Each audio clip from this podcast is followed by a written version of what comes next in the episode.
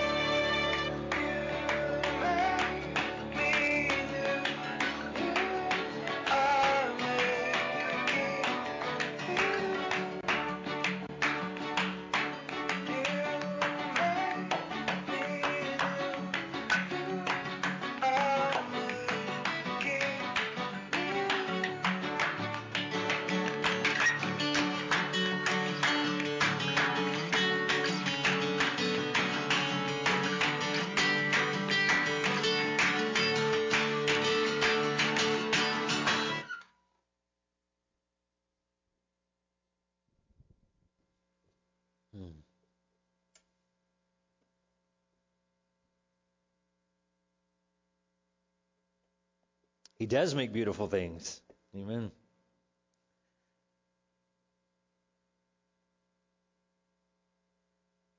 We are in a series called The God in Me. And the wonderful part about this entire discussion, one, we've, we've shared how this is what Jesus wanted to tell his disciples just before he died. As he knew he was going to be leaving them and, and going away, he said, There's something important I need to say to you. And the primary thrust of his discussion with them was that I'm leaving, but because I'm leaving, I'm, I'm sending someone in my stead. And this person that I'm sending is also God. I am God. He is also God. The difference will be that he will live in you, not just with you. And I, I think we uh, the, the gravity of that is so hard to grasp. Because we say, we think in our minds, we even think all the time. I think this all the time. You may not think it at all, but I think this all the time. I think, wish Jesus was here.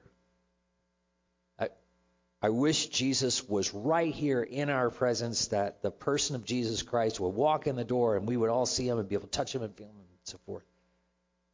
But what Jesus is saying is, I am here. I'm I'm not just in the room. I'm in you. You see, before, when Jesus would come to a town, the people would come to town, see the works of Jesus, and then he would go on to the next town. And if you were in another town, maybe your town never had a visit from Jesus. Maybe he never came. And now he's like, now I can be in every town.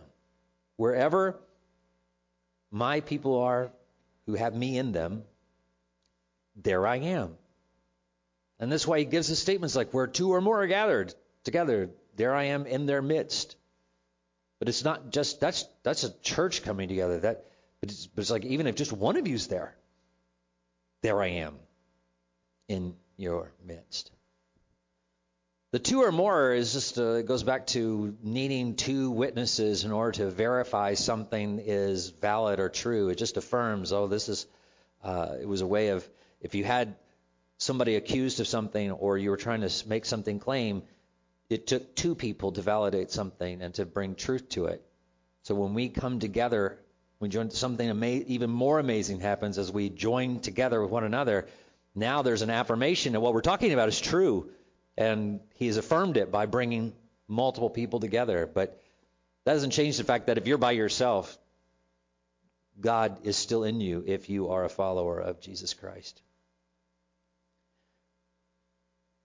Today, we're talking about a particular aspect of God, and that is that He is our guidance counselor.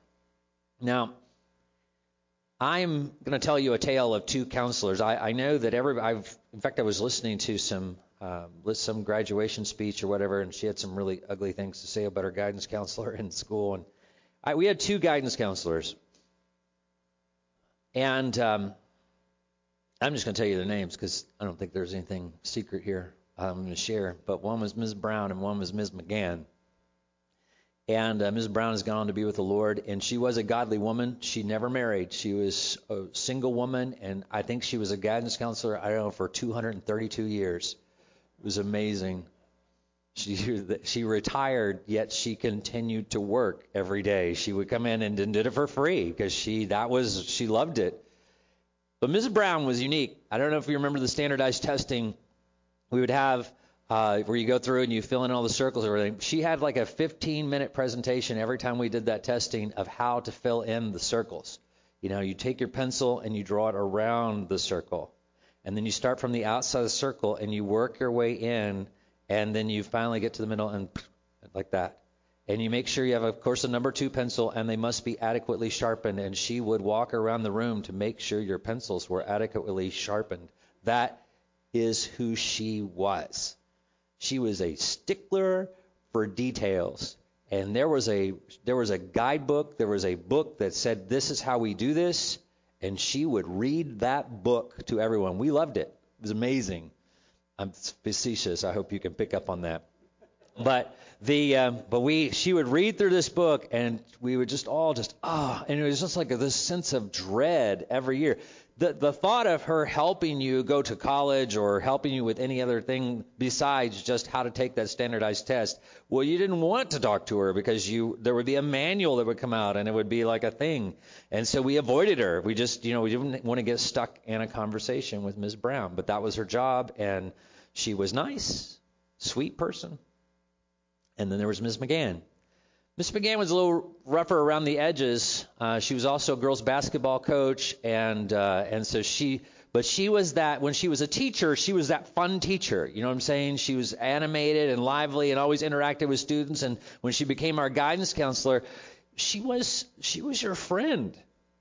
And I remember it was like she would come and she was a, not just a coach for a girls' team, she became a coach for students. And I remember her coming alongside me and saying, You are going to go to college and I'm going to get you all the money that you can possibly get. And she would just, it would felt like there that I was the only student that she was helping entire school. I knew it wasn't true, But she always gave me that impression that she was going, that she was staying up late at night and coming in on weekends to make sure, because she had done so much work and so much effort to find me these most obscure. I remember when I graduated, they go through a list of scholarships you had, and I I got out of my seat, walked up and got my diploma, and sat back down, and they still hadn't finished reading off the scholarships I had received, and it was because of that guidance counselor. It wasn't because there was anything special about me, is that she said, as, as much as you are willing to do, if you're willing to fill out the application, she goes, I'll find you the applications and I'll help you do it. And we didn't have, my dad didn't, didn't have any money uh, at that point in our lives. He made a lot more with my sister. I just only point this out because my younger sister had a different life than I had. She's six, over six and a half years younger than me. And my older sister and I point this out to her on a frequent basis. We grew up poor. You did not. Uh, and uh, the privileged child that she is. Um, and so uh, we, um, but we had to. My dad just said when we, he said, "You want to go to college?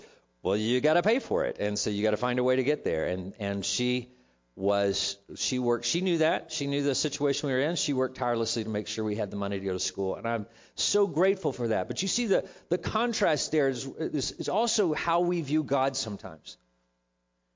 Sometimes we see God as especially the Holy Spirit, we talk about the Holy Spirit as an enforcer of rules.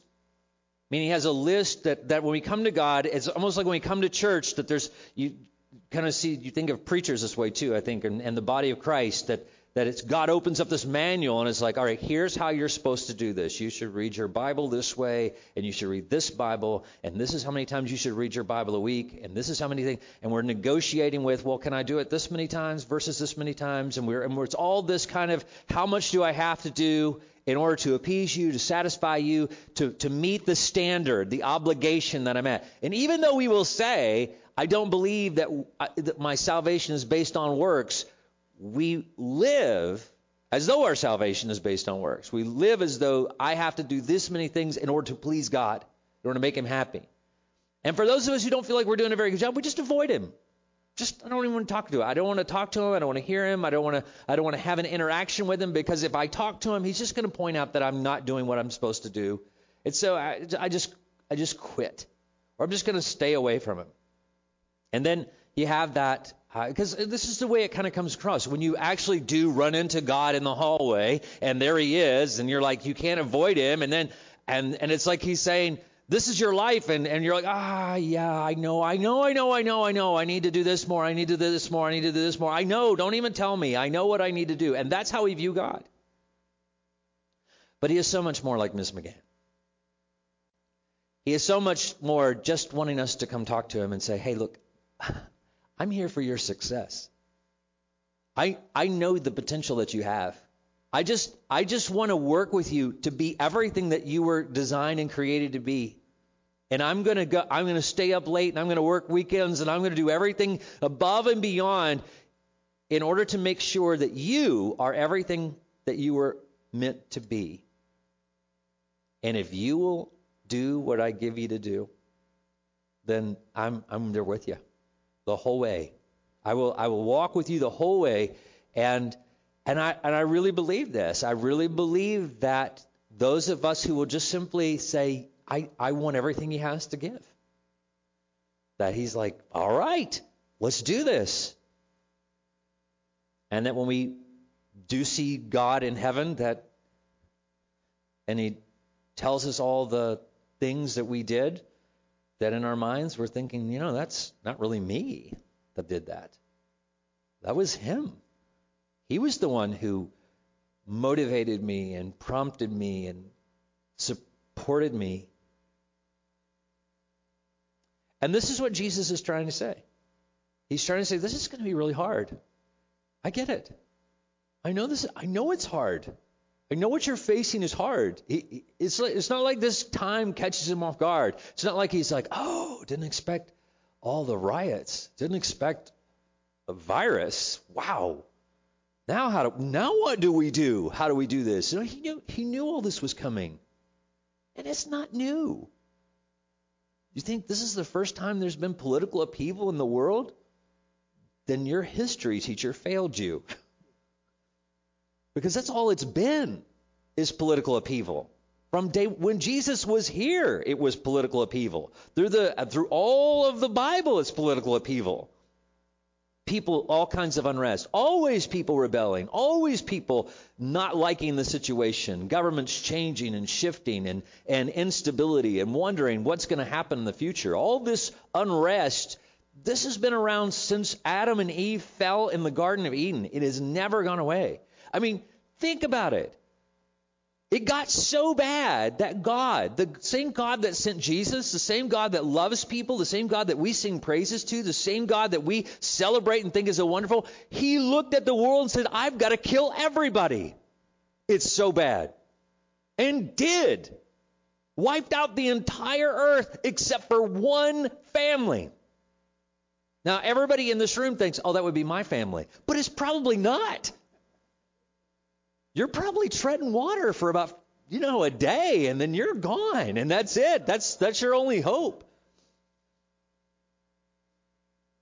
We would have all been in that. We would have all suffered and died under that judgment because we're all guilty. And then he gave Noah a promise. He said, I'm never going to do this again. I'm going to provide a new covenant. Message of hope. In Noah's seed, I'm going to bring somebody into this world who's going to fix all of this, not make people better on their own, but replace them.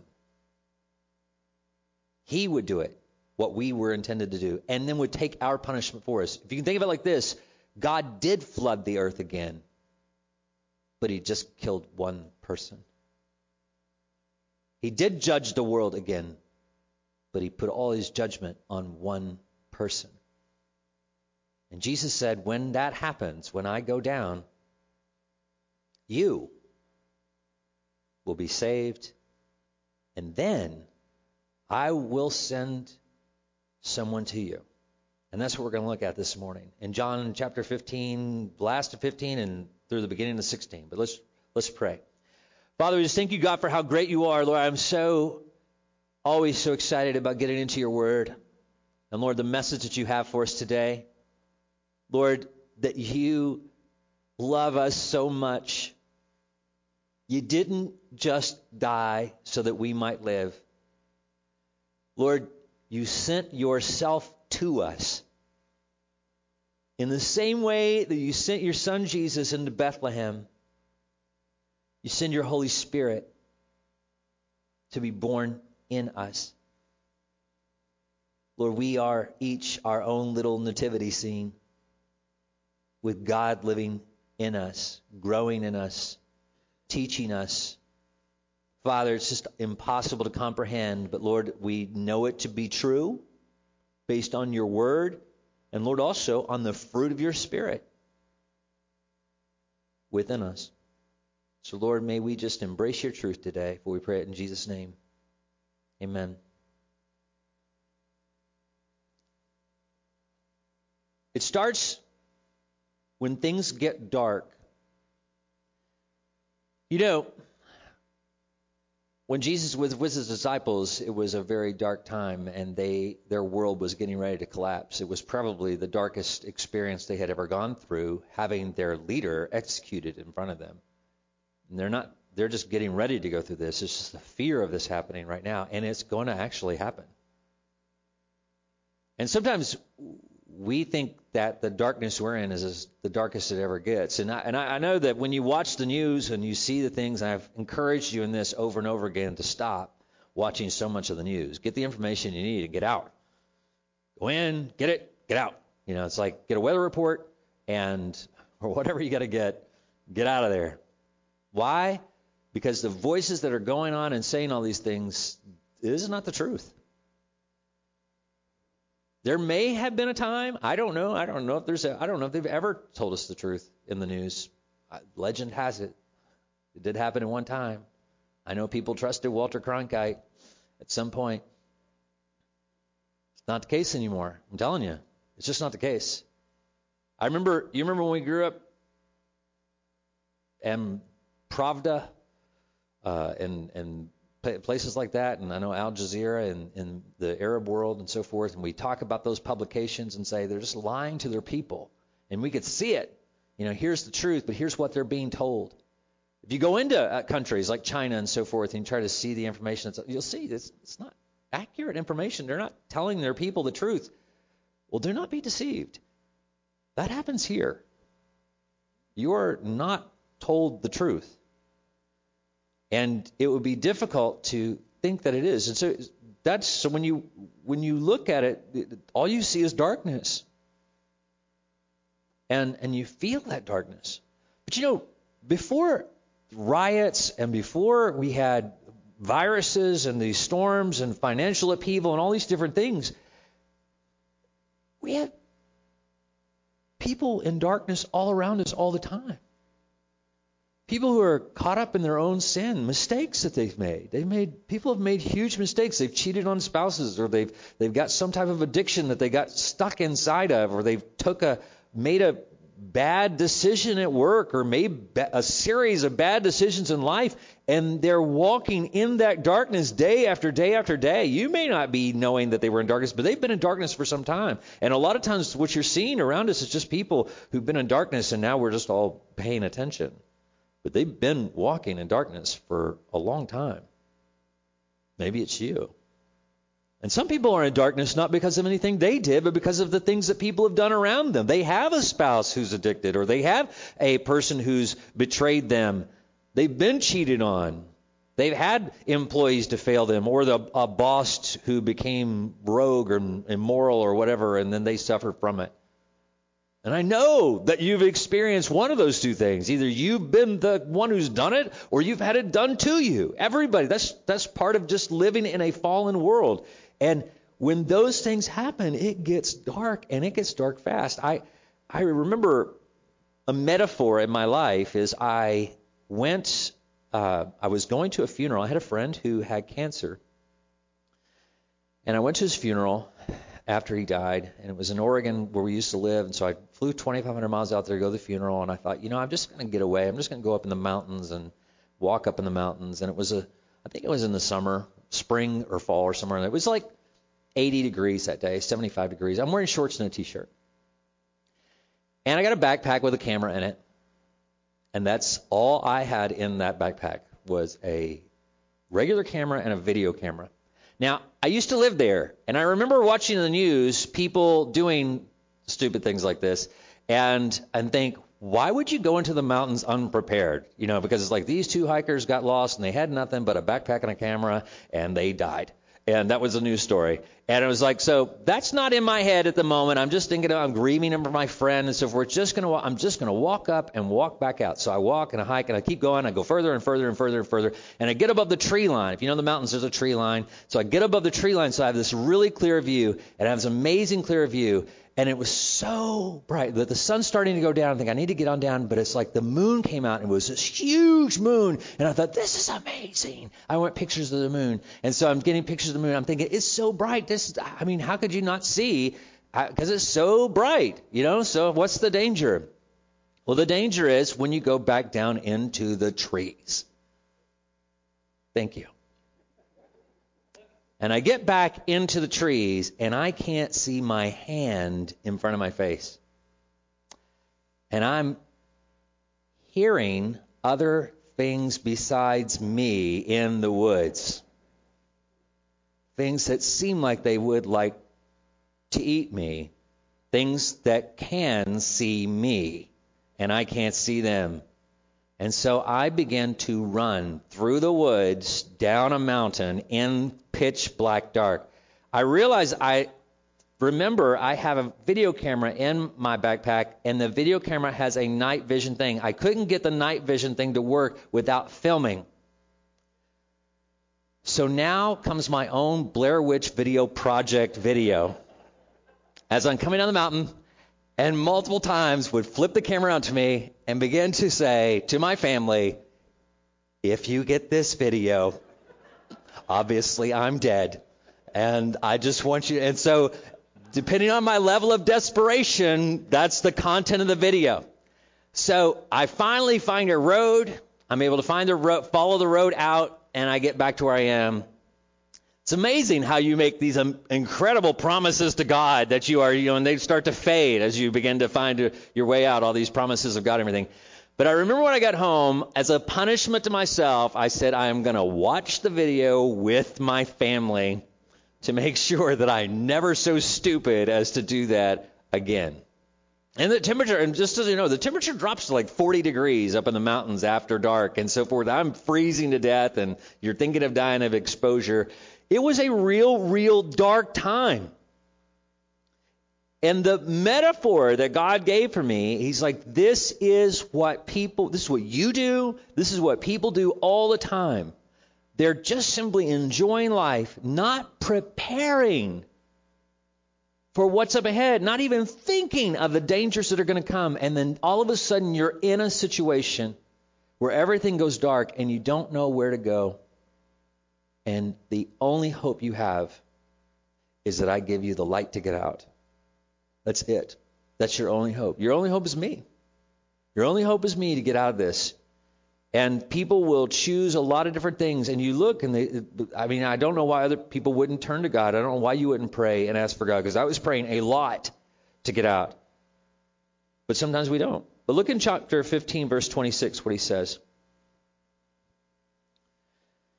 He says, When the counselor comes, the one I will send to you from the Father, the Spirit of truth who proceeds from the Father, he will testify about me. You also will testify because you have been with me from the beginning. Now, hear this. When the counselor comes, the one I send you from the Father, the Spirit of truth who proceeds from the Father, he will testify about me, meaning he is coming to tell you, remind you who I am and the truth. And you also will share these things through this power. He said, not only will you get the testimony, you'll share the testimony. And he said, You've been with me from the beginning, so you're, you're going to tell other people these things. He's t- saying, You're going to write this, this New Testament. You're going to write this because you were with me, and you're going to communicate what I've given to you. In chapter 16, verse 1, he says, I have told you these things to keep you from stumbling. They will ban you from the synagogues. In fact, a time is coming when anyone who kills you will think he is offering service to God. I hear that.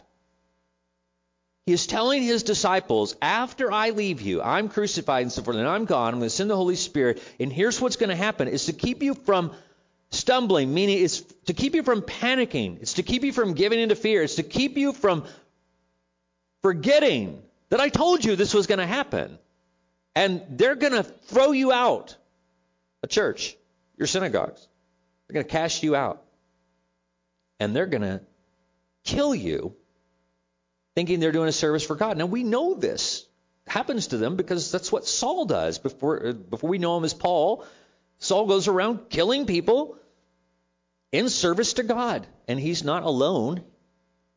Back then, they try to kill Paul as a service to God, thinking they're doing the right thing.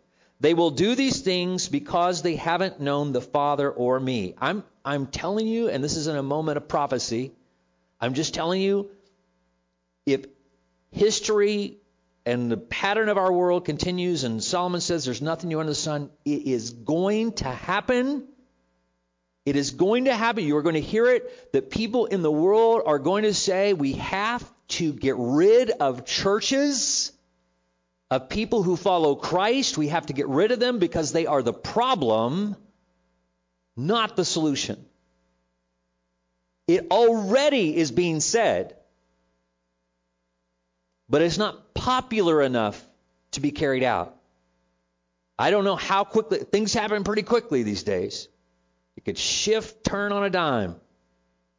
Now, if you go, then hear this. He's talking to you. If there's fear creeping up, that is what the disciples were feeling. I mean, think about it. I, just as I say that to you right now, that's what Jesus was saying to them. He's saying, brothers, it's going to happen. He says, but I have told you these things so that when their time comes, you will remember I told them to you. I didn't tell you these things from the beginning because I was with you. But now I am going away to him who sent me, and not one of you asked me, Where are you going? Yet because I've spoken these things to you, sorrow has filled your heart. I remember preaching something similar to this, and I had somebody, they said, Why can't you be more like Joel Osteen? He's so uplifting. yes. And let me tell you, if I could be more like Joel Osteen, meaning if I could drive his car, live in his house, Kim and I would take that. We'd take that. I wasn't called to be Joel Osteen. I was just called to share the truth of what he says. I, just like Jesus had to share what God is putting on his heart to share with his disciples, I'm sharing with you the things he says.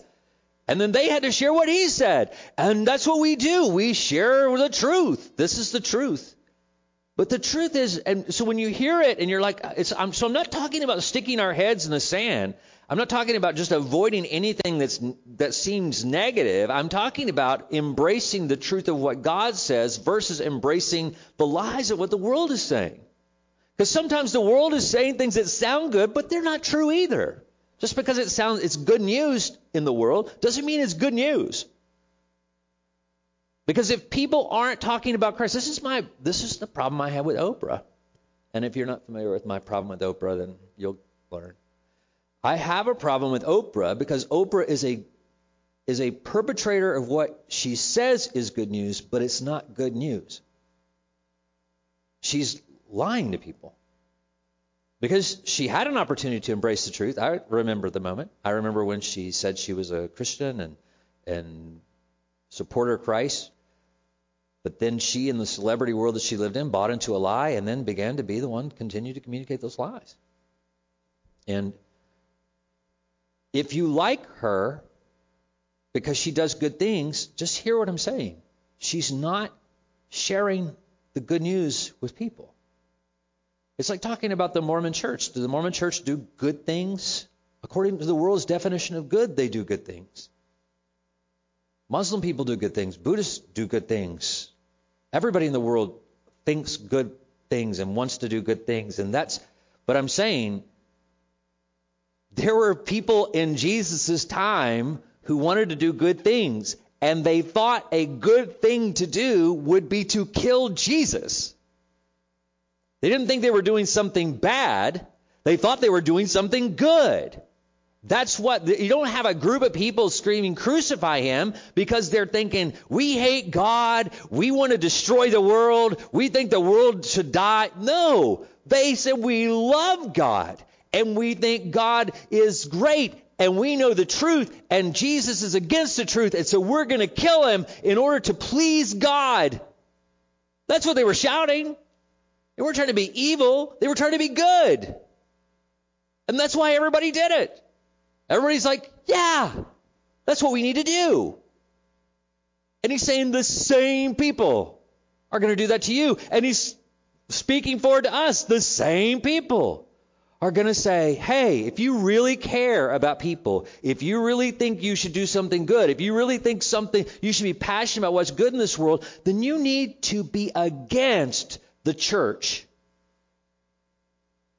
Because the church is evil. Church is prejudiced and immoral and, and all these different, they have this viewpoint that what we are teaching is hate.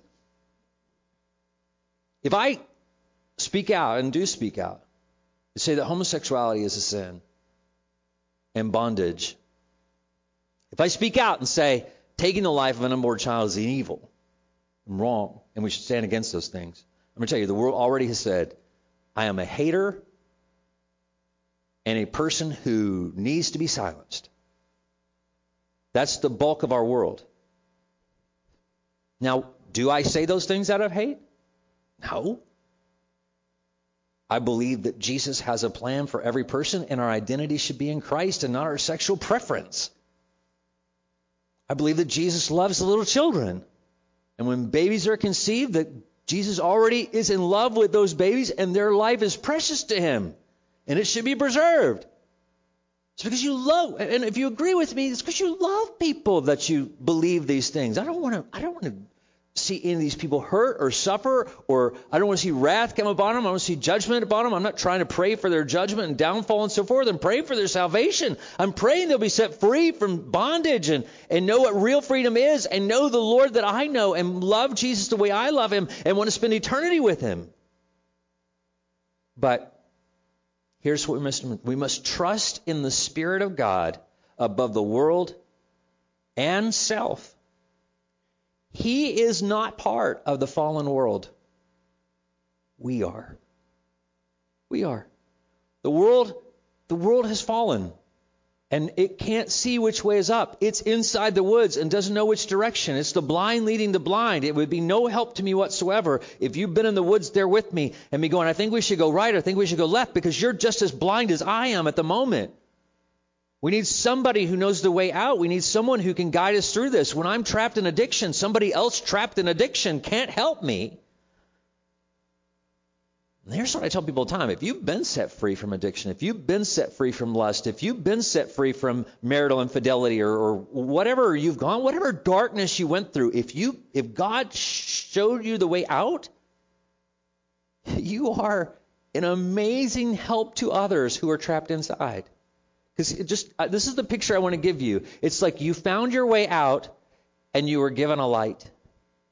And he says, now go back in with the light and help other people get out. That's why we're still here. Not to say, whoo, never going back there again, never talking to anybody about it ever again. No, he said, no, no, I showed you the way out. I gave you the truth. Now go back and get somebody else and show them the way out. That's what that's what trusting in the Spirit of God is about above the world and self. It's not about self-preservation. It's just not about me escaping darkness. It's about me trusting in Him so that I can be set free and now I can be used to help others get set free. So that's why it's worth the effort, worth the energy. Why do I go through all this? Why does it matter? It's just me suffering in it. No, if you can overcome, if you can be set free, if you can find your way out, if, if God will show you, you will trust Him, find your way out, then God will use you to help others as well. So trust the Spirit of God above the world, above yourself. Not only do things get dark in this life, but we feel isolated. But we need to know this truth. This is a truth. We are not alone. We are not alone. We're not alone. It is easy to feel alone. It is easy to feel as though we've been abandoned. I remember I, I, churches I've pastored in the past, I'd have somebody come and I'd say, Why? They say, We love this church and we're so glad we're here. And why'd you leave your last church? They'll say, Well, my grandmother died and not one person came to the funeral. Not one person. And they said we felt like we were alone. We went to that church and we were participated and so forth. And, and you may feel that way. You may feel that way about me or Randy or, or Daniel or, or some uh, people in this church. Maybe that's happened to you. This happened to me. I can remember having surgery. The pastor, I had surgery. Told people having surgery. Nobody called, came, asked. And they just assumed somebody would, I guess. But nobody did, and I felt alone. Sometimes you feel alone in your own house. I'm not going to say my wife has ever uttered these words, but I hear women have said words like, Nobody ever helps me around here. I do all of this.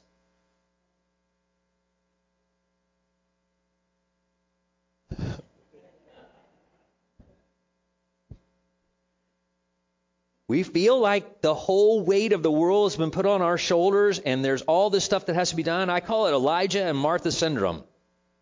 Elijah felt like he alone was the only prophet of God left and that there were no other people. And God says, No, I got thousands more who bend the knee.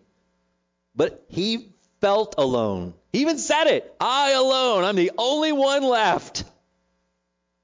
Martha, when she's trying to take care of Jesus, look, do you not care that I'm fixing all this food and getting everything ready and doing all the housework and Mary's in there enjoying things?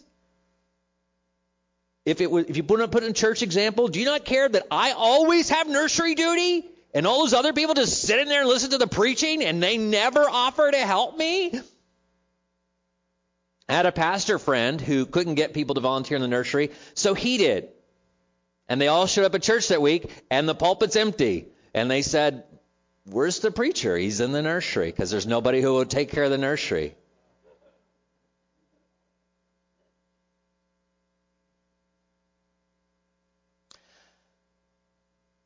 But we get this mindset that not only have people abandoned us, but God Himself has abandoned us. And we, we are thinking it. If we don't enunciate it, it kind of creeps in there. Do you not care that I've got all this on me right now? It's easy to feel that way. Especially when we think we're the only ones sensing the urgency of the moment. You know, when you go out and you think, when you look at, you get that, now we have this mask judgment thing that we've introduced into our culture. Uh, we just needed something more. Where you go out and there's two types of people. One is saying, look at those people wearing those masks. They think I'm going to get them sick or they think whatever, you know, just judgment. Hate people who wear a mask. And then you got the people wearing the mask going, look at these people not wearing masks. They don't care that they're going to get me sick and infected. They don't care. All they care about is themselves and so forth. Don't care about other people. We are experiencing this in spades right now. Why is there a movement of Black Lives Matter? Because you have a race of people who believe they are being abandoned. And and then you have other people saying, "Well, all lives matter." It's like, "Well, duh, we knew yes, we know that." But pay attention. Pay attention because this is just this is a these are people and, and if you listen to everybody said their part, if you went to Asian Americans and they said, ah, you know, we also feel like we are being shunned or whatever and and so forth. And and, and then you you have women versus men and and the races against each other and ethnic origins against poverty versus wealth and, and and because this is what it is when you're in a group that feels like you've been forgotten, you feel forgotten. And you think they have no idea. And and everything all you can think of is how we've been abandoned, how we've been left alone. Now, this is a twofold thing. One is that's a real thing. Don't write that off. It's a real thing. People do feel abandoned, and we should recognize that. I shouldn't say, You're not alone. You're not abandoned. You shouldn't feel that way. They do feel that way. I should never look at my wife and say, I washed a dish just last week. You shouldn't feel that way. Maybe it was two weeks ago, but still.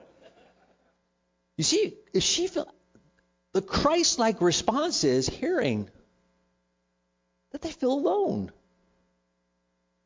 And the Christ-like response is saying, You're not alone. How can I help you? What can I do for you? Because we get defensive, right? We get defensive. Do you think God gets defensive when we say that to him? No.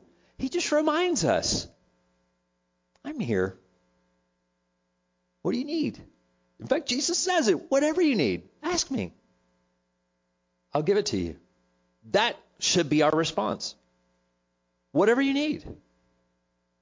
Now, understand that I'm devoted to Christ and I'm here to help further his cause and his purpose. So if you need some help in getting closer to Christ, being furthered in his purpose, then I, I can do that. That's what my life is given for. My ultimate allegiance is to him. So if you're going to ask me to do something that takes me away from him, I can't help you. Neither would Jesus. If you ask Jesus for something that takes him away from his father or takes him away from his father's purpose, people did it all the time, and he would say no. He would only do that which would further his father's purpose, would accomplish his father's will, which would demonstrate his father's love for people. Which is a great thing because when blind little children would come to him and he would make those blind little children see, or lame little people would come to him and he would make those lame little people walk, he was saying, This is what my father wants. My father wants you all to see. He wants you all to walk. I'm trying to show you this is what he loves you. You're not alone. Look in verse 7. He says, Nevertheless, I am telling you the truth. It is for your benefit that I go away. Because if I don't go away, the counselor will not come to you. If I go, I will send him to you. When he comes, when he comes, hear this, he will convict the world about sin. That's part of what he does through us. Not that we have to go out and tell people, point their sins out to them, but by us just living, look, he will convict the world about sin, righteousness, and judgment. And then he explains, he says, about sin because they do not believe in me. He's saying the sin will be that you're not trusting in Jesus. And, and so when you have things that are going wrong in your life, I'm not coming and telling you about the sin. You know, if you've got an issue with lying and and it's and your life is going spiraling out of control because you constantly lie, I'm not saying, hey, just stop lying. I'm coming to you and saying, hey, if you want to overcome lying, let me introduce you to the person of Jesus Christ who gives us the power to overcome lying. If you have a trouble with an addiction, hey, I'm not telling you just to stop the addiction. I'm telling you, let me introduce you to the person of Jesus Christ who gives us the power to overcome addiction. If you have a problem with fear, I'm not saying, hey, just stop being afraid. I'm saying, let me introduce you to the person of Jesus. You see, the sin helps us to point out that you need to put your trust in Jesus. And so that's what the Holy Spirit's doing. He's allowing people to be convicted. When people are convicted of sin, that's an act of mercy. It's an act of grace. He's saying, He's showing you that something's wrong with you and you need help. So when you realize you need help, when you get frustrated, I can't do this, when you feel that alone and abandonment, that's a grace. He's saying, I see you and I'm here for you. That's our message to the world. We are here for you as instruments of Jesus. He says about righteousness because I am going to the Father and you will no longer see me. So he he shows us how to be righteous because he is not the Holy Spirit is showing us how to be righteous because Jesus isn't here to demonstrate it. So the Holy Spirit reveals to us this is what you should be doing. This is how you walk holy. This is how you do that which is glorifying to me. Even when you can't see Jesus, you know, you will know, you and I know through the Holy Spirit, this is the right thing to do. And he says about judgment, because the ruler of this world has been judged. The Holy Spirit reveals about judgment because he's saying the enemy has been judged. There is an end to him. And if you are connected to that enemy, you will receive the same judgment he is going to receive. This is a good time to separate yourself from the enemy. So here's what we do look for the Spirit of God at work around you. Through the Holy Spirit, Jesus never leaves us. We are never alone in Christ. Let me tell you, everybody out there who's screaming, we've been abandoned, they do not know Christ. Because if you know Christ, you know Him, you know you are not abandoned. The Holy Spirit is in you, reminding you constantly of that. When you feel abandoned, and if you say the words, I am abandoned, you are lying, and you've been lied to. That is not the truth. You have not been abandoned. You have not been forsaken. The Father still loves you, and He dwells in you through the Holy Spirit. That is the truth. And the world, that's what the world, if you're watching the news and they're saying, the government has left you, your leaders have left you, the, the this has left you, and that's left you, everybody's leaving you and forsaking you, abandoning you. They're trying to get you to feel alone. And I don't think I don't think they sit in a board meeting going, how do we make everybody feel alone? What's a good story we can write? I know we feel that way sometimes. What's a good story we could write to make everybody feel alone? I don't think they do that, but I know who does do that. The enemy does that.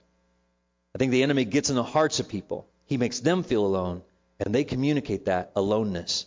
The church should never communicate a message that we are alone or forsaken because we are not. We are always empowered by the Spirit of Christ. He, through the Spirit of God, Jesus never leaves us. And finally, He speaks. God speaks. This is what we need to, let we need to know this and we need to let people know this. God talks to us. But sometimes all we hear is silence. This is the this is the reason why people don't believe him. Because they can't hear him. I mean, really, think about it. If you hear God speaking to you, you can't then say, but I don't believe him. Obviously, if you say, I hear God speaking, you believe him. You believe in him. You think he's real. The enemies, though, believe him, believe that he is real, and just choose not to follow him. So it's kind of a twofold thing. Not only do I have to hear him speak, I have to obey what he says. That's the difference between us and the demonic realm. We hear God and we do what he says. But let me challenge you in something. When you read the word and hear what it says, and you're like, I'm not sure, I'm not sure if he's real, do what he says anyway. Do what he says anyway. Uh, This is the part that baffles me. Why would you not? I mean, if you say, if you came to me and said, I believe in the teachings of Buddha, and I follow Buddha to the letter, and it's made my life so much better, and I'm so enriched by it, and so forth, and that's that's why I follow the teachings of Buddha. I would say, wow. I don't think Buddha's true. I, I mean, I would there there would be an apologetic argument at this point. Like, let me tell you why I think Jesus is real, and why I think the hope we have of eternity is real through Jesus and Jesus alone, the truth of what he says, because he resurrected from the dead, and Buddha didn't resurrect from the dead. And so, you know, and so we have this kind of conversation. But that's not the conversation. I, I have never had that conversation. i Just tell you, never. Never had that conversation. Maybe once or twice somebody's told me some positive things they got from some of the, but this is what I get more often than, than not. My life stinks. I hate my life, and I don't believe in God. And I'm like, does that make sense to you? Your life is awful. You don't like it. You have no purpose in your life, or you're completely selfish and self centered and self serving, and you have no hope for all eternity, and you have no hope for tomorrow, and you don't like the way things are going in your life, and so forth. So I'm going to continue to reject the gospel or the fact that God is real. Does that make sense? It doesn't. No, of course it doesn't make sense. It's not rational. If I said, "Do you want?" You're just you're just so proud that you're not going to concede that God may be real, and so you're saying, I, I, don't want to believe it because if I believe it, then I was wrong, and then I have to be, a, uh, you know, whatever. You were right, I was wrong, and then I have to suck up my pride and so forth. But let me tell you, there were times I didn't believe it. I did not believe it was true. It just didn't make sense. I mean, from everything I ta- learned in school and everything they taught me, and you know, I loved philosophy and studied a lot of things that made me think there's no way the Bible could be real. No way God could be true. It was just my life was so bad. I thought, that's the only lifeline I've got extended to me. And so I said, I just, God, if you're real, if you're listening, I'm going to try this. I'm going to do this. I'm going to do what you say to do. I'm going to follow you. I'm going to walk in faith. It was after I took that step of faith, after I followed him, that's when I heard him speak. That's when he became real to me. Look in verse 12.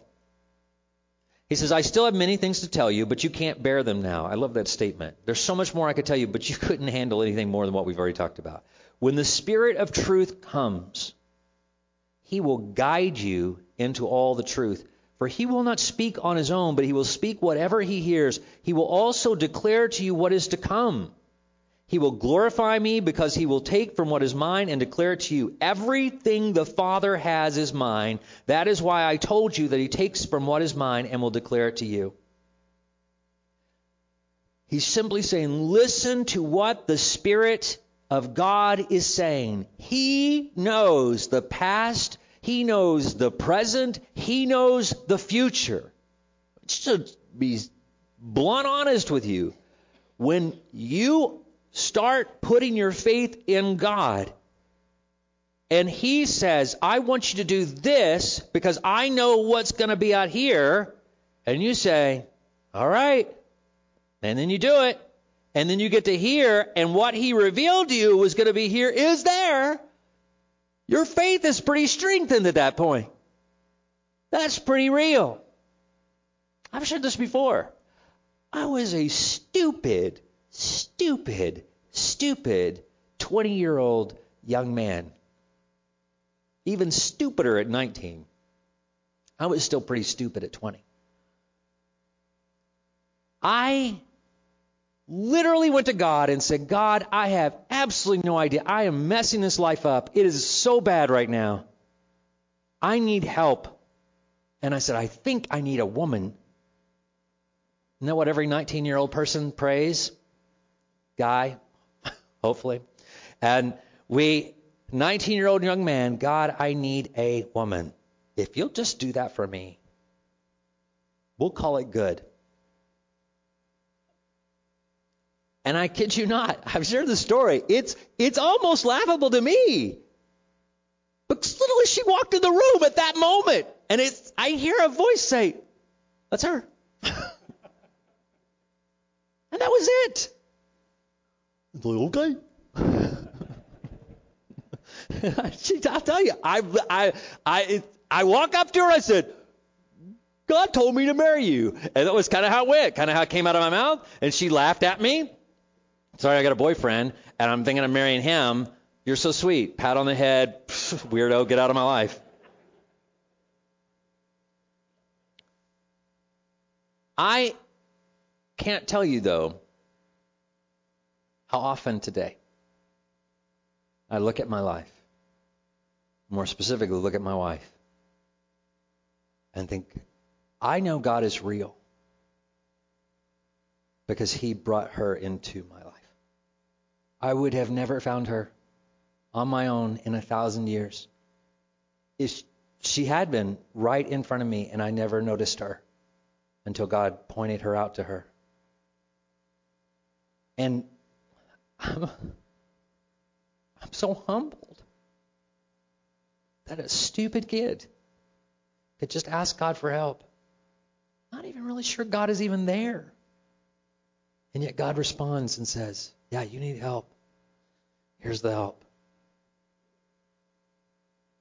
And the help is real. I have pastor friends and so forth who lament the decisions they made in getting married. And they say, How did you find Kim? How did you get so lucky? And I say, It wasn't luck. I just asked God for help, and He gave her, brought her to me. I don't want since she's committed to deserve me. I don't know that part of it. But I know this. If you will listen to what he is saying, read his word, whatever he's saying, wherever you know it's him, wherever you know it's the truth of what he's saying, if he speaks to you in a dream and it's in agreement with his word or whatever, that is where you start. Now, let me clarify that really quick. You get something in a dream. Go to someone who has a knowledge of God's word, who has a, something in God's word, and make sure that what you are hearing is discernible as God's voice. It will always be discernible as God's voice. God doesn't deal in confusing things. He doesn't he doesn't say things to mislead us. He always says things that are clear. But hear this, the ruler of this world has been judged. Every other path that you take, every other way you seek, will lead to the same wrath that he is going to receive. Abandon him. This is what I, I wish I could communicate to everybody out there. The path, if you are not putting your faith in Jesus, if you are following something that is not Jesus, that has not been proven as though Jesus has been proven, Jesus resurrected from the dead, ascended to the Father, had over 500 witnesses see it happen and attest to him and died for that. And it has been proven over and over again. Whatever else you're following does not have that type of power or potency to it. Whatever other plan you're following, you're following people who are just as weak as you are. You're following plans that are just as weak as you are, and they will lead to the same place that they all lead to, and that is to the to where the enemy is going. That is hell. It's what we it's what hell is. It's the wrath that was created for a rebellion against God. That God had a plan for his people, wanted to live with his people and dwell with his people, and heaven had a rebellion and said, We're not going to follow you. And they abandoned God. And when they abandon God, they abandon all that is God's. And if you abandon God, you also will abandon all that is God's. And let me tell you, everything good is God's. So abandon the enemy. Give up on him. If you're going to give up on somebody, give up on the enemy and embrace Christ. Let's pray. Father, we just thank you, God, for how good you are and the graces you show to us each and every day. Thank you, Father, that you extend a lifeline to us. And Lord, we pray this morning. I just pray for everybody here this morning that they will abandon anything apart from you. Any direction, truth, guide, what they think is the truth, any lies they're following, any instruction, any philosophy, whatever it is they think is going to get them where they're going, Father, may they realize it's just another blind person trying to show them the way through darkness, and they will both fall into a ditch. Lord, may they abandon that plan and embrace your Son, Jesus Christ. Be filled with your Holy Spirit. Receive the direction that only you can give. And you'll prove yourself. But they have to take a step of faith. And so, Lord, I pray that's what they'll do. Lord, I just like Shadrach, Meshach, and Abednego, when they said, Yeah, you may throw us into the fire and we may die, but we're going to remain faithful to our God. Father, may we do that too. May we, even if we get thrown in the fire, we're still going to trust you because you're the only one worthy of that trust. In Jesus' name, amen. Stand with us. We have a time invitation. God's responding to you right now. Just take a moment, pray to Him. Say, God, if you need a wife, pray, God, give me a wife. If you need a husband, pray, God, give me a husband. If you need financial rescue, pray, God, give me financial rescue. Give me the next step that you need me to take. I don't know where to go from here. Lord, show me how to go from here. He will hear that prayer. He will show you the next step to take. And then you need to take that step as we sing.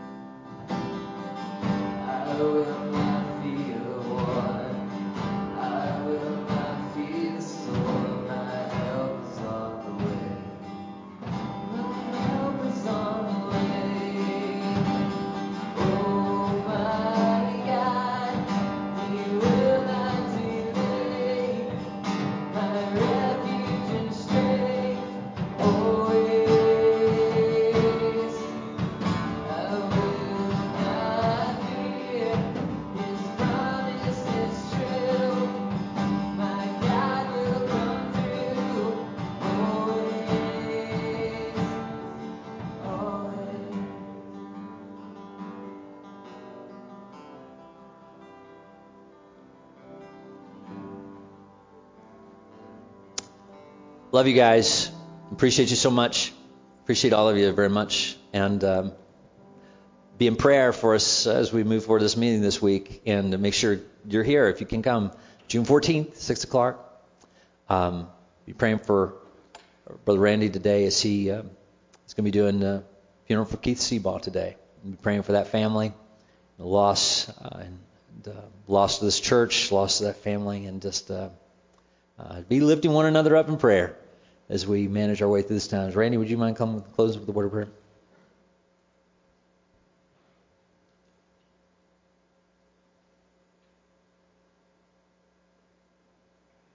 Thank you, Pastor. It is so good to see you here. It's good, good to be with you. And uh, just want to remind you that God is with us. He's present. And everything that Brother Troy shared with us this morning is so real. And I'm sure it is in your life. It is for me. So let's just honor God and thank Him for all He's done. Let's pray and be dismissed. Heavenly Father, we do thank you for our time together. Thank you for everyone here, for every home represented, for every heart that's given themselves to you. I pray, Heavenly Father, that we will go through this life always trusting and depending on you for every move our every uh, action. I pray, Heavenly Father, you be with us and guide us and uh, let us know when something is not right and let us always trust do what's right. Thank you again so much. In Christ's name I pray. Amen.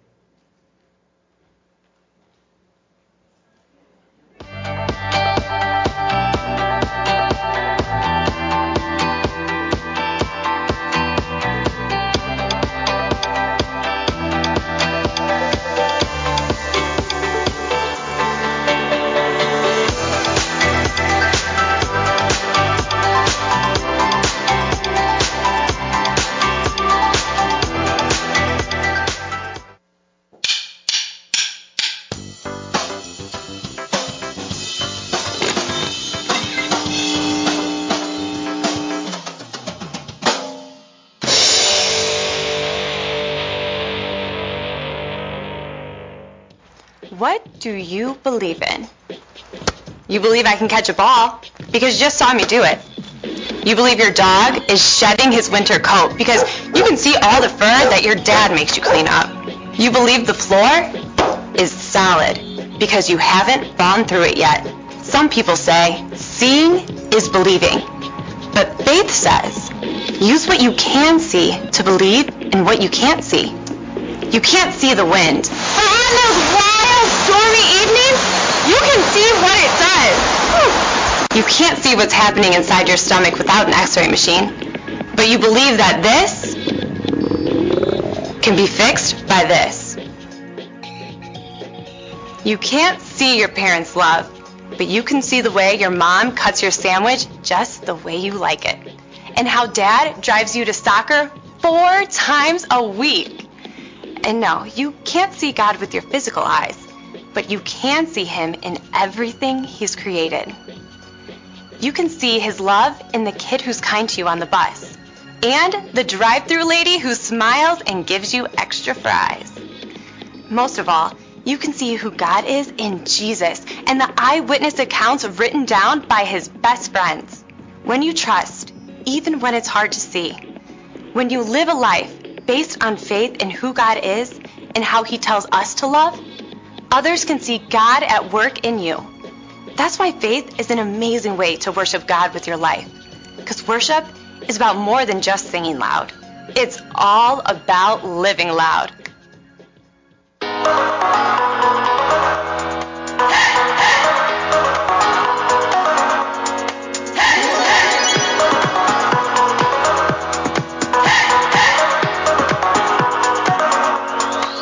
This is my faith, this is my focus. All of my days, I know where my hope is. I live it loud, I shout the chorus because I know, oh, you're always for us. And even when it's hard for me to see, to see, I will trust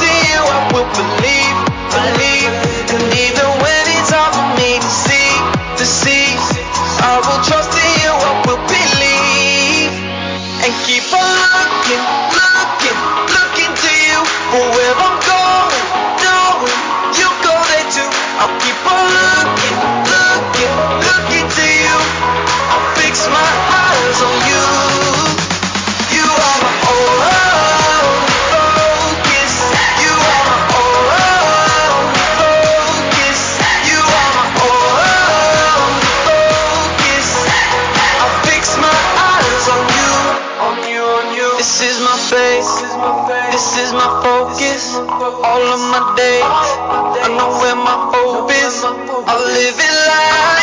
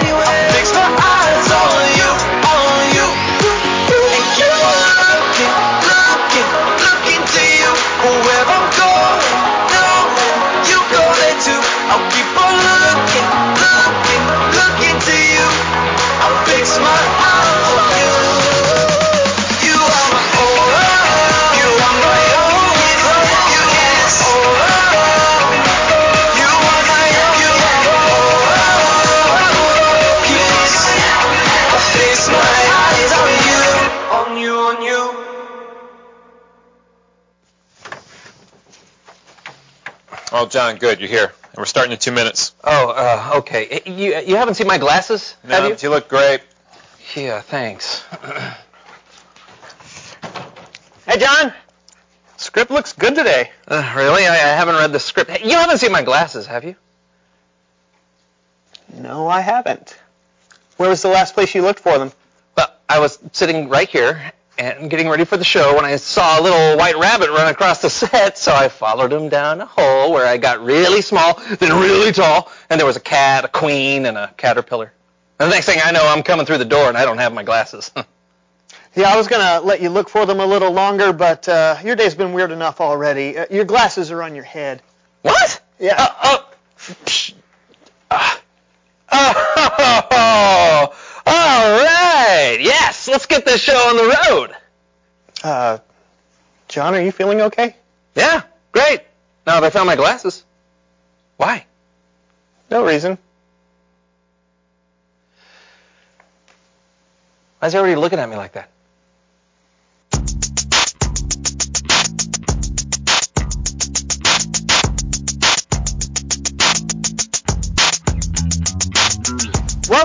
So and So Show. I'm Brandon, and we are glad you're hanging out with us today. Yep. Hey, what is with the glasses? No. John, my new toy that came in a cereal box. You're telling me those binoculars came in this box? Yeah. No, but they're not binoculars. They're micro goggles. Ooh, mi- what's micro goggles? Yeah, they're, they're kind of like hands-free microscopes. They help you focus in on tiny things so you can see them closer. Oh yeah, okay. There's apparently a secret message on the back of this that I need to use these to find out what it says. Oh, really cool. What's the secret message say? Mm, eat more cereal. Ha You don't say. Yeah. Mind if I take a look? No, no, I guess it's kind of a subliminal marketing thing, huh? I don't think it's subliminal. Oh man! Yeah. What are these things? These things are useless. Well, I'm sending them back. no, you don't have to send them back. Wait, wait. We could use them to play a game. Oh, great! It's time to play Random Magnified Things. Random magnified things. Okay, uh, this screen is about to show us random things as seen through your micro goggles. So, each image is magnified 100 times its normal viewing size. All we have to do is figure out what each thing is. Whoever gets the most right wins. Got it? Of course. Great, you go first. All right, hit me small. Hmm. That looks like uh, let's see, a hundred times. I'm gonna go with like it looks like a it looks like a trombone, but that's too big, right? I don't think That'd know. be the actual size. Like this is how big a trombone normally Uh, it is. looks like a bridge to Uh, me. yeah, I don't know. I'm gonna go with a a thumbtack. thumbtack. Yeah, the curvature of the thumbtack. All right, sure. Okay, great. Yeah, let's see if you're right. Oh, you were in the right, right. arena. Yeah, office supplies. That's right. Okay, my turn. Show me tiny. Um. Okay. I think I know what this is. I would guess it was like a like a close up of like a grasshopper or something like that. Yeah, that. But yeah. there's a little red here. Mhm. A little red and a little green. I'm gonna guess a strawberry. Ooh, strawberry it is. Brandon gets a strawberry. What is it? oh, tomato. Darn it. Ah, that's right. All right, all right. Back to me. Macro machines go. Mmm. Oh, what in the world? oh, oh, wait, wait. You know? I know what this is. At first, I thought it was a lemon. Okay. But it's not. I know what it because is. we're magnified. That's Yeah. that is a pencil. That's what I think too. Yeah, yeah. Let's see. Did he get it? Pencil. Yeah, You're right. That was very good. That's All right. Me again. It's teeny time. All right. Oh man, that's. I know what that is. I think I know what it is. It looks like my favorite uh, dessert. Is that an Oreo? It's an Oreo. Oh, yes, you were. Okay. I want some okay. milk. Yeah, me. mm, Yeah. Okay, okay, it's my turn now. All right. Micro machines go. All right. All right. What do you Ooh, think what that is that? I don't know. It could be celery. Maybe like fiber optic optic cable, It or does look like that. but it's bunched up like. Oh, oh, What no, you no, no, go it's, it's a it's a it's a toothbrush. Is it a toothbrush? Oh, Well done. Well. Okay, I got All right, your another turn, one. Uh, minutia, hit me. Oh man, Oh. is that ooh. more fruit? It I don't know. It looks like cracks in something. Oh, that is interesting. Like, uh, oh my goodness. I uh, almost looks like a nose. Yeah, does. Man, that is really hard. I'm going to say it's a uh, it's a, it's a bowling ball. I don't know. I got A nothing. bowling ball? Yeah, I can't. I Okay, don't is it a bowling ball? Oh, It's a bottle cap. Oh, I see. Great, great. Wow. I don't think we can afford that image. No, but I don't think so either. hey, okay, let's move Okay, quickly. uh, there's one more. This round is worth a million points. Is it? Why did we bother with all the other rounds? We're both playing on this one, so the Okay. first person to correctly identify the image wins. Are you ready? Yeah, you're killing me, Smalls. All right, go ahead and hit. Mm, uh, uh, it's, Uh, it's uh, fool's uh, gold. No, no, no, Uh, no, no. is It's it, uh, cornbread. Cornbread. Corn, corn, no, it's the uh, it's Uh, inside of an orange. It's, no, I no, know it's I'm not very good with Shush. Okay, why shush? Because I don't want you to win. It's, Okay. it's a rock candy. Rock It's- candy, that's good. It's it's the inside of a a, a bee, honey, A honeycomb? hive, honeycomb. Um, it's a sponge. It's a sponge. It's a Not a sponge. Uh, this is going to take forever. Uh, is it is it uh, the, the cereal honeycomb? ooh. No. Is it a cereal?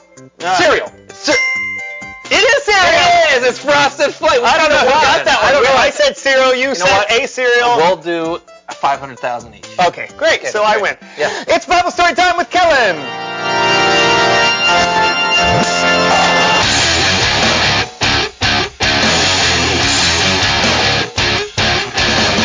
Guys, what's going on?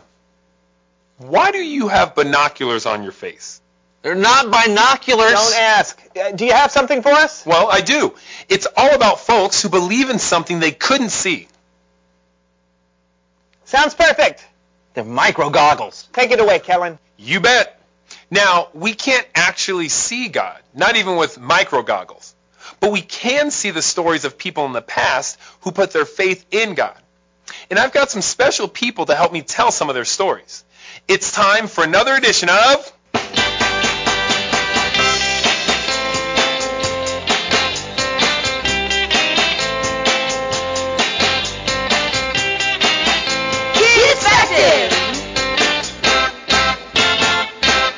The writer of the book of Hebrews reminds us of a guy named Abraham.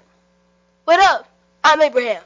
Well, actually, when God called Abraham, he was already pretty old. Oh.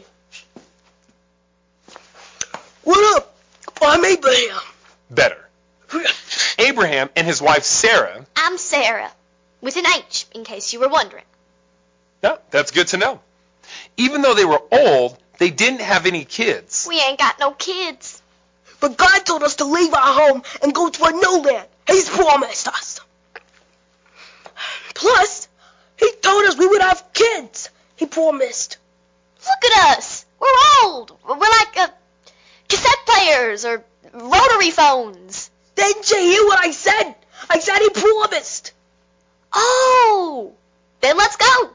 So they followed God and they had kids. And grandkids. And great grandkids. We got kids now. Yeah, we do. Yes, they did. Just like God promised. God also promised Abraham that the whole world would be blessed because of Abraham's family. Abraham would not be alive to see the whole world being blessed, but he had faith that God would keep his promise. And now, let's talk about one of Abraham's great, great, great, great, Why not just say descendants? yeah, that'd be easier. One of Abraham's descendants, Moses. Let my people go. Wait, before that, when Moses was a baby. Uh. Go, go, gaga! He was rescued by his mother, who hid him in a basket on the banks of the Nile River, Whoa! until he was found by Pharaoh's daughter. Aw, look at you, my sweet little Mama! baby. Yeah, so Moses was raised in the royal Egyptian family, even though he was actually an Israelite. The Israelites were slaves of the Egyptians. But one day, God spoke to Moses through a burning bush. I want you to bring the Israelites out of Egypt and into a land flowing with milk and honey. They are my people. As much as I love milk and honey, I'm not sure I'm the right guy for the job. I will be with you. All right then. Moses chose to stand with his own people, God's people, and he led them to freedom from slavery. Oh, you can do it now. Oh, let my people go! Beautiful. Thank you. The Israelites were free from slavery. And even though Moses didn't live to see the land flowing with milk and honey that God promised his people, Moses still had faith that God would keep his promise. Then there was David, who was anointed to be king of Israel. That's right. I'm anointed. What does anointed mean? It means you're not king yet. I'm still the king. So give me that crown. Oh, okay. Here you go, King Saul. Thank you.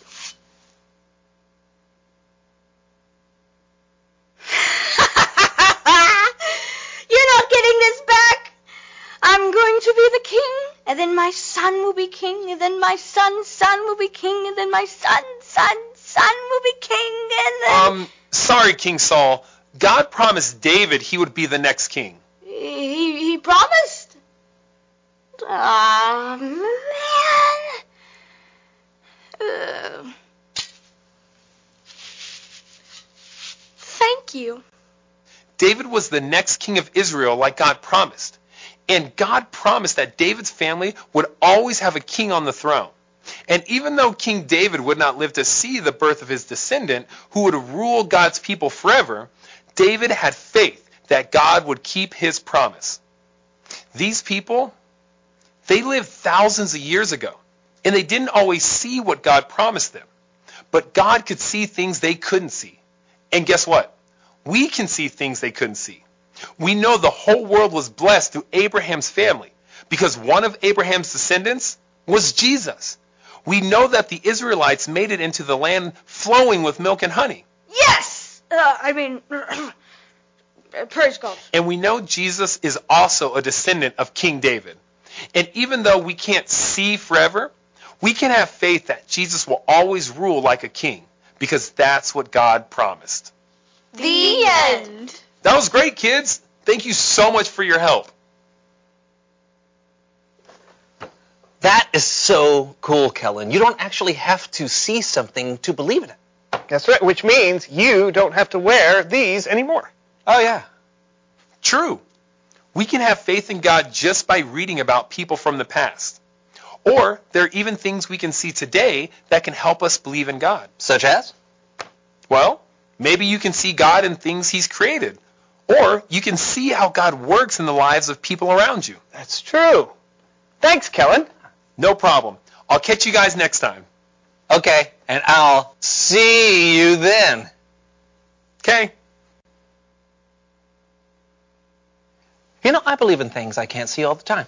You do? Yeah, like air. Can't see it, believe in it though. Oh, What? nothing. I just uh, expected you to say something like leprechauns. Why would I say something like that? No reason. Do, do, do you know something I don't know, Brandon? Wait, are leprechauns are leprechauns real? Are leprechauns real? Reveal the question. What are things you believe that you can't see? You got anything? I don't know, maybe maybe leprechauns. Okay. What about you? What are things you believe that you can't see? Is it germs, uh, radio waves, or something else? Uh, talk about it together. Yeah, I gotta find one because they'll lead me to their pot of marshmallows or whatever. All right, there are no such thing as leprechauns. Yeah, yeah, what is I it? don't What know is it? There- There's blue diamonds, orange stars, green clovers, purple heartstrings. Okay, that was the so-and-so show, folks. Goodbye. Good, good to fade. Come here, little leprechaun. It's deep space. Oh, dark matter. Dark matter. They think dark matter exists. It's the binding material in the universe. That, a, a tooth cavity.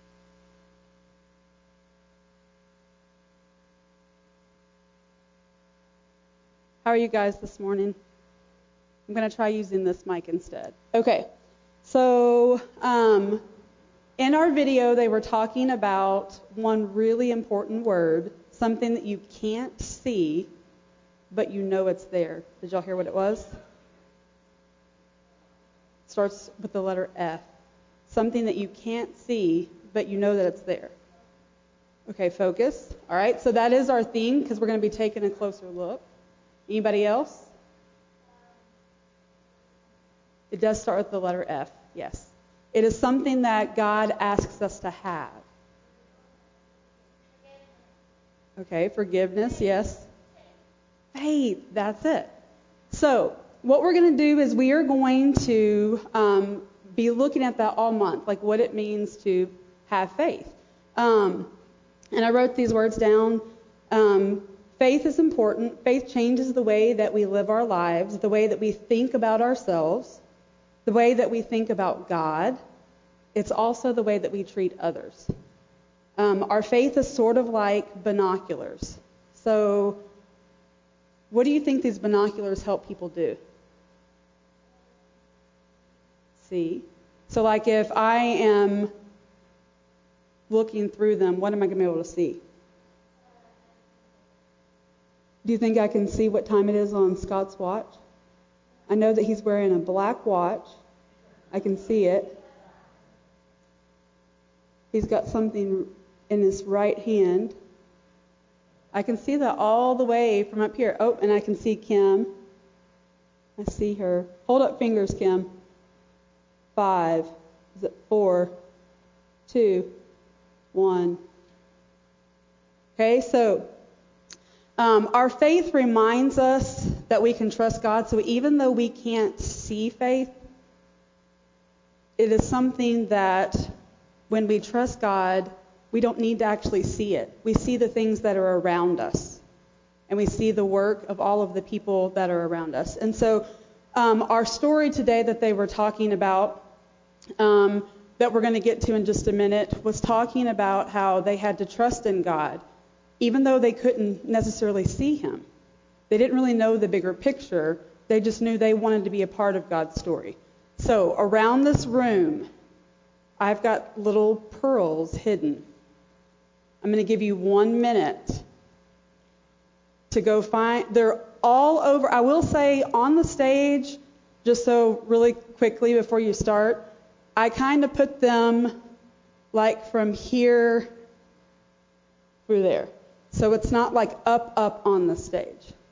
All right, are you ready? One minute. Find as many as you can and bring them to me. Go.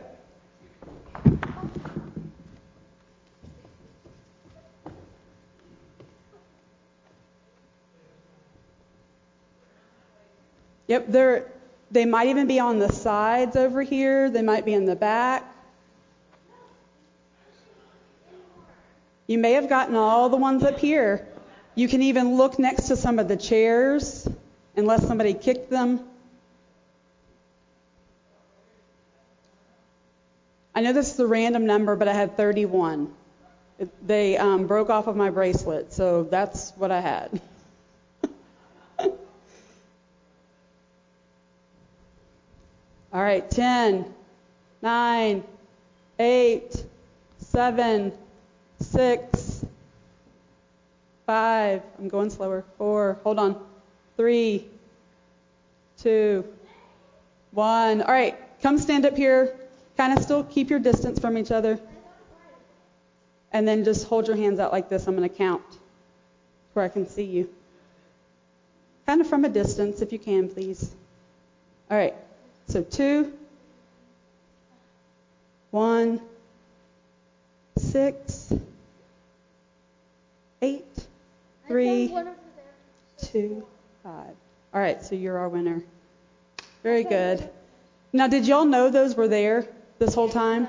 Yeah. How did you know? We saw you put them down. Well, I put them down because somebody picked them up. So I was trying to like I hid those like way earlier this morning. So, did you see them when you first came in though? You did not. So the only reason you saw them is if you just happened to spot one. But did you see all of them? You didn't. Okay? All right, so y'all can just come put all the little pearls right here. Okay, I'll grab it. Thank you. All right, so we do have, um, that was our go seek game. Um, so it wasn't really hide and seek, I already hid them. Um, our next thing that's going to be up here is, should be our, um, what faith is. All right, so let's say that one together. Faith, trusting in what you can't see because of what you can see. That's kind of confusing, isn't it? Let's say it again. Faith, Trusting in what you can't see because of what you can see. So here are some examples that I came up with. So let's think about these lights that are on. How did you know that when we flip the switch, how do we know that those lights are going to come on? Because of electricity. But how do you know? They usually work, right? And sometimes when you flip the switch and nothing happens, what do we assume? It's broken, power's out, is maybe the bulb has gone out. Okay. Um, what about the chairs you're sitting in? How do you know that those are going to hold you when you sit down? Because you've sat in them before, that's for sure. What what if you sat in a chair and it didn't hold you and you fell? Would you want to keep getting in that chair? You would not. Okay? So that is having faith. Here's one more that I think your parents will appreciate. How do you know that your parents love you? What are some things that they do that let you know even even if they never said it? How would you know?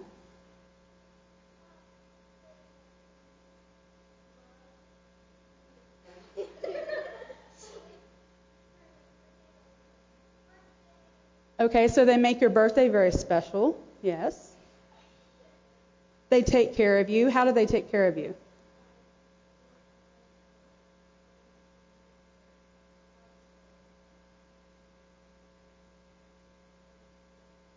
Okay, so um, for those of you at home, she's saying they support you and they um, like give you food, they give you shelter. All right, Emma.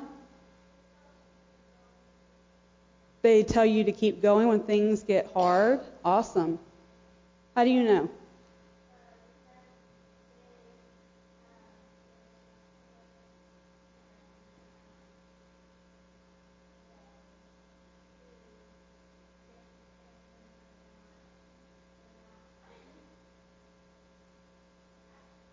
Okay, so they give you shelter, they just do things for you, right? All right, one more.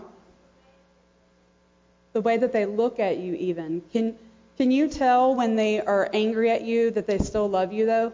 Even though their look may be like, don't even think about it. But that's because they're disciplining you.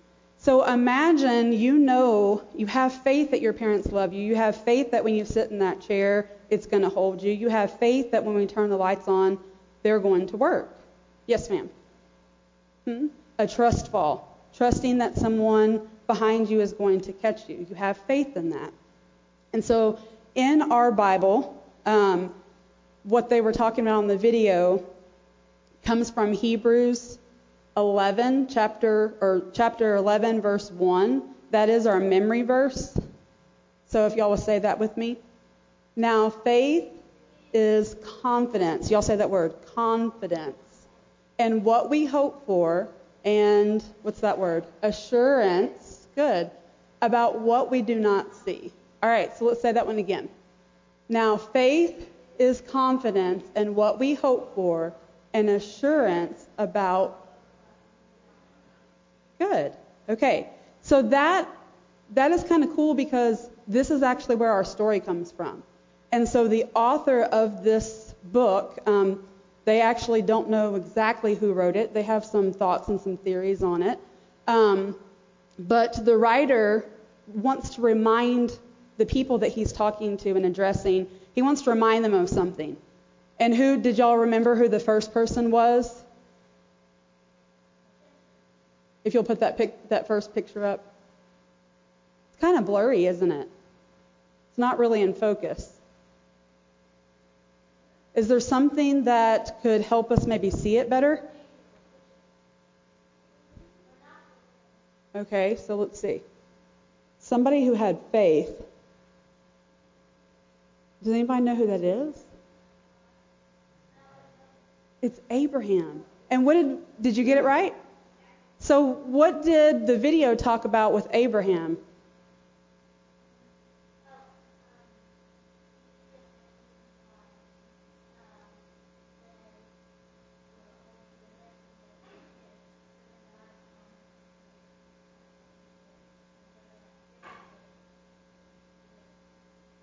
Yeah, and so they continued to multiply. They had faith and they trusted.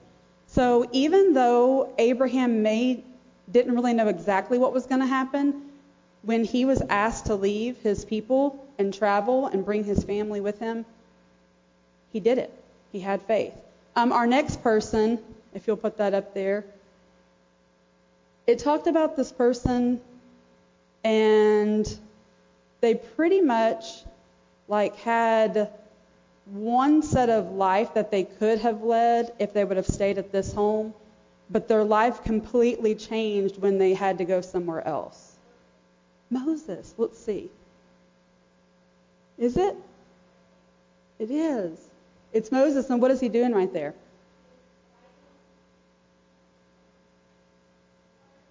Parting the sea, that's right.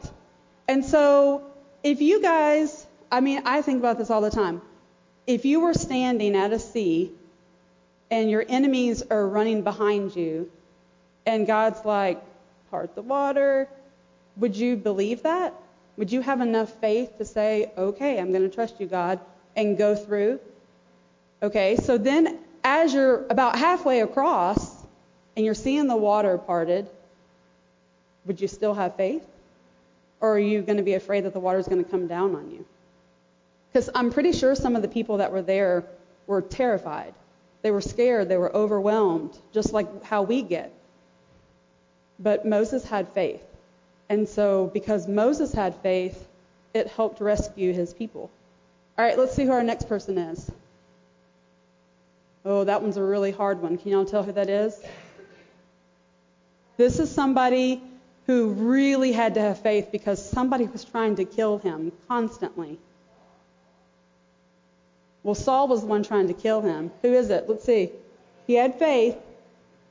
it is. It's David. And so David had faith. And look what God did for him. He made him become what? King. I mean, the um, book of Hebrews, the whole chapter, guys, it just keeps going and going and going and going. And of course, there's one super duper important person that they kept waiting on. All of these people, they kept waiting and waiting. Who do y'all think they were waiting on? I don't know. It says that these were all condemned for their faith, yet none of them received what God had promised, since God had planned something better for us so that only together with us would they be made perfect. So they never even received what God had promised, but they still continued to trust God and follow Him and have, what's the F word? Faith. So who is it that they're waiting on? Do y'all know? Jesus, because He was going to be their rescuer.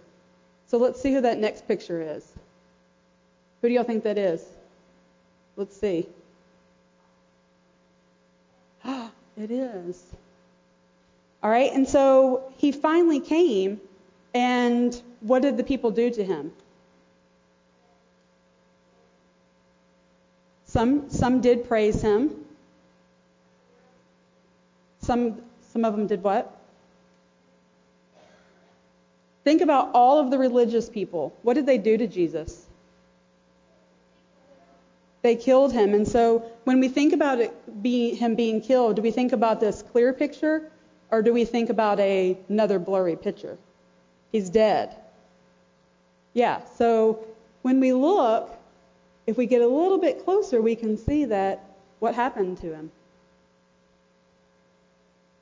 He didn't stay dead, did he? And a couple of weeks ago, we talked about um, Peter and John and how after Jesus had died and went to heaven and was resurrected, or resurrected and then went to heaven. Um, so this next picture is super blurry of, who do y'all think that is? I just said them. Two disciples. One's a P and one's a J. Peter and John. And so Peter and John, although they didn't really understand everything, what did they have? They had faith. They had faith that they could do the mission that Jesus had left for them. And so um, the book of Hebrews, like I said, it just goes on and on and on. In fact, the author of Hebrews, if y'all go back and look at chapter 11, this is basically what he says. What more shall I say? I do not have time to tell you about Gideon and Barak and Samson. He just starts naming all of these people.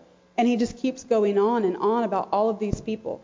Um, and so, um, one of the things that I just want to kind of close out with, and then we're going to do another little activity, is that even though we can't see Jesus, because, like, do I see him standing next to me? Do you see him around your house? Do you see him around your room? You can't see him. And so our next little thing says that you can know Jesus even though you've never seen him. How do we know that? In our hearts? God's word. Yeah, it tells us. It tells us to have faith that he is who he says he is. Just like when you trust that you're going to sit in that chair and it's going to hold you, you should have even more faith that Jesus is who he says he is and you can know him even though you can't see him. And a couple of, um, like basically last month, what did we talk about will help us? Also, it was a gift. What was that gift that Jesus left for us? The Holy Spirit. Right. All right. So, um, you know that Jesus, even though you can't see him, the Old Testament, all of those men and women that we were talking about, that Hebrews talks about, um, they were looking forward in faith. And now we are looking what? If they're looking forward, what are we looking? Back. Because Jesus has already died. So we're looking back in faith. Um, and then God is not finished with the story. It's just basically from creation all the way to now is his story. And tomorrow, guess what? It'll be part of his story. And the next day, and the next day, and the next day. Um, would anybody like to close out in prayer? And then I am going to do have a little one more little activity for you. Anybody? Nope. Okay, I will. Dear Heavenly Father, we just thank you so much for um, the opportunity to be here and just to learn more about your word. Thank you for the book of Hebrews. And dear Lord, it's not important who wrote it, but dear Lord, that it is your words. And we just thank you so much that um, whoever it is reminded us that there were so many um, people who followed God and they just trusted, even though it was really hard and it was difficult. Dear Lord, help us to remember that. Help us to look back at all of the heroes of the Bible and know that they did go through hardships. They were overwhelmed. Sometimes they were scared. And dear Lord, during this time where there is a lot of craziness going on, we just pray that we would have faith to know that you are working in our lives and you're working in the lives of this world and everything. Um, and we just thank you so much for um, just sending your son, Jesus, to die on the cross for our sins, sending and leaving the Holy Spirit here for us, just on behalf of everything that you have done for us. We just thank you and we bless you and we praise you. In Jesus' name we pray. Amen. All right. So our last activity I've got a lot of tools in here that do things. So, like you saw my binoculars. So, what do the glasses do? Help you see things better? Not me, though, because these aren't mine. They help my mom probably see better. What about this? Does this help us see better? Y'all even know what that is? Yeah.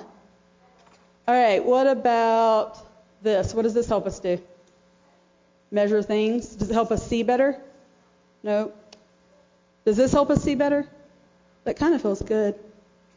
Um, what about a stapler? Does that help us see better? But it has its job, right? It Has an important job. Um, what about the spoon? Doesn't help us see any better? You sure? No? It, yeah, I guess it would. It would kind of blind me where I couldn't see at all. Um, what about a flashlight? Does that help us see? It's not that bright. Is it that bright? Oh my goodness. It does help us see in the dark. Um, what about scissors? They help us see? No, but do they have an important job? They do. Um, let's see what else. Oh. What do these help us see?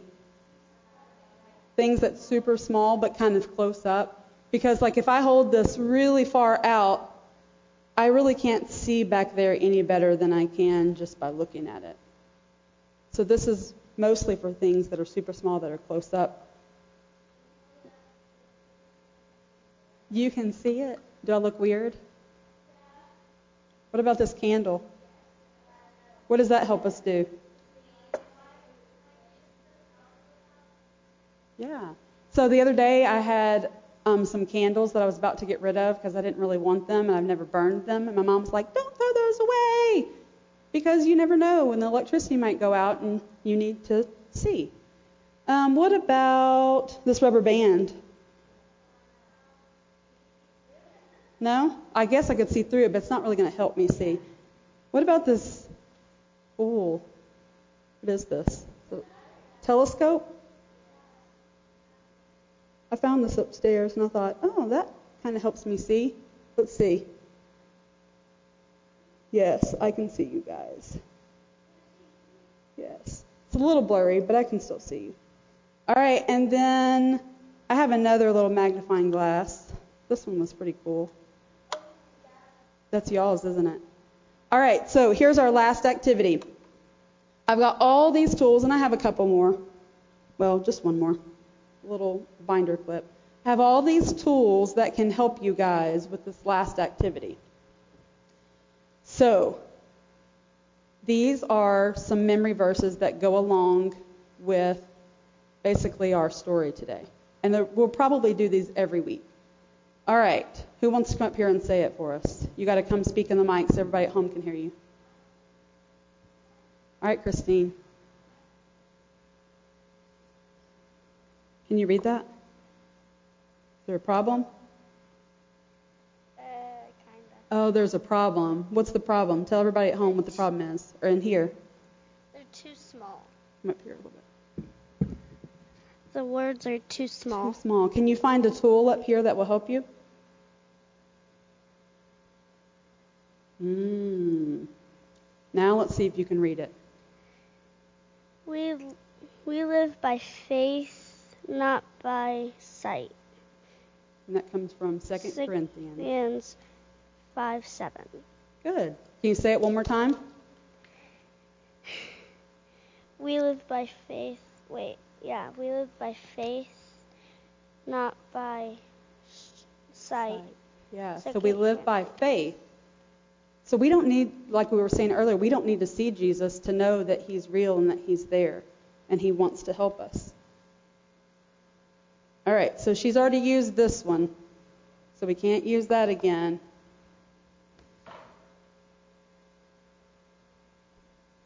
See if you can find a tool that will help you read our next Bible verse.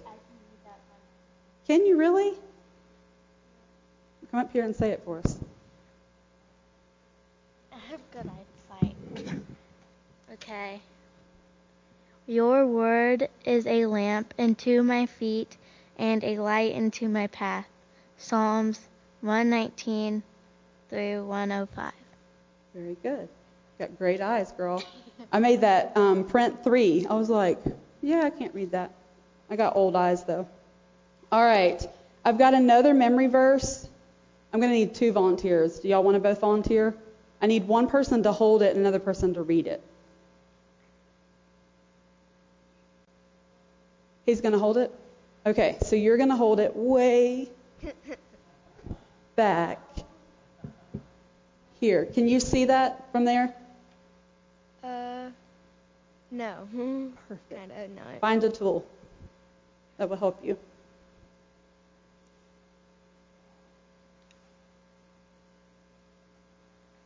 Can you see it now? Kind of hard to see. Hopefully that tool is helping you. It's not. Come a- come a little bit closer. Maybe I put him too far away. Yeah, it's all blurry in this. It's all blurry. What about this? Oh, I didn't do that. Mm. still blurry? Scoot up just a little bit more. It could be the light behind it too.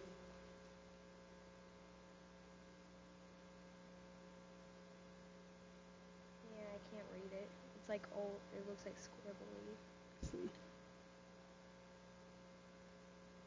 All right, the Lord Himself goes before you and will be with you. Can you see it? Try it. Try squinting. Yeah, close your right eye.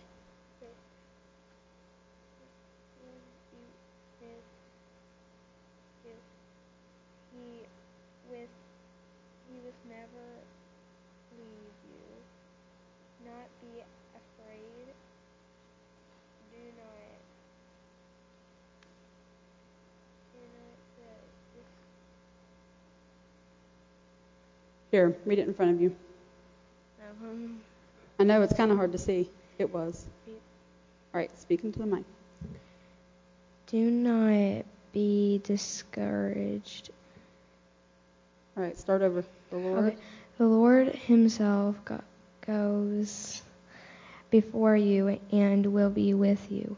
He will never leave you nor forsake you. Do not be afraid. Do not be discouraged. Then Deut- Deuteronomy. Deuteronomy thir- 31 8. Did you hear that? He goes before you. So wherever you think you're about to have problems, He's already there. We just have to have what? Faith. All right, one more. We'll try see if anybody else can see through this.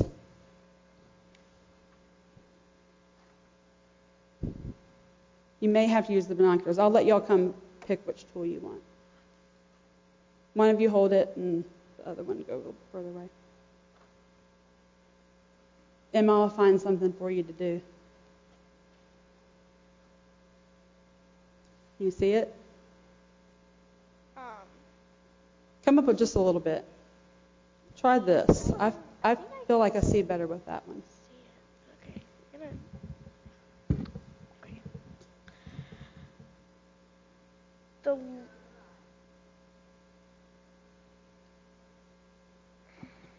that just makes it harder. There you go. Now put your, here, see if you can see it. That makes it really hard. It's so blurry. Try squinting the eye you're looking through.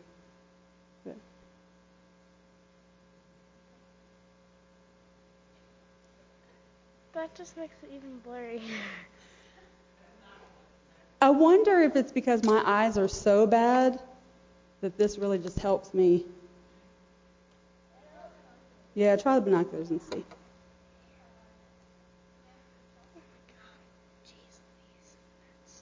Right here. Okay.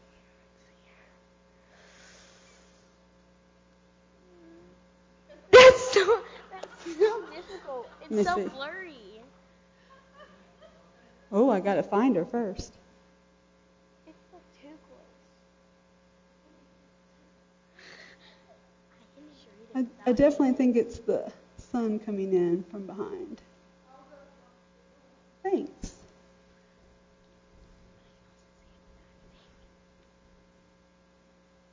No, close the door, not block it, silly girl. Oh my goodness. I love you guys. Let's see.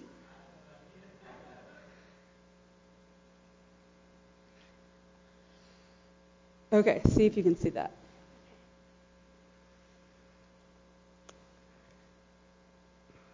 That's still really blurry. Okay, here, try it without. Okay. The Lord is my light and my salvation. It's it's my old eyes. Keep going. The Lord is my light and my salvation. Whom shall I fear? Psalms 27 1. Very good. All right. You guys have such good eyes.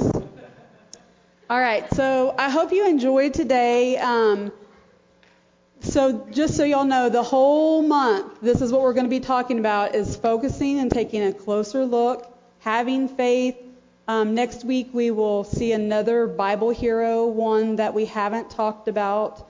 Um, and I'm super excited. So I hope you guys are here. Thank you guys. Bye.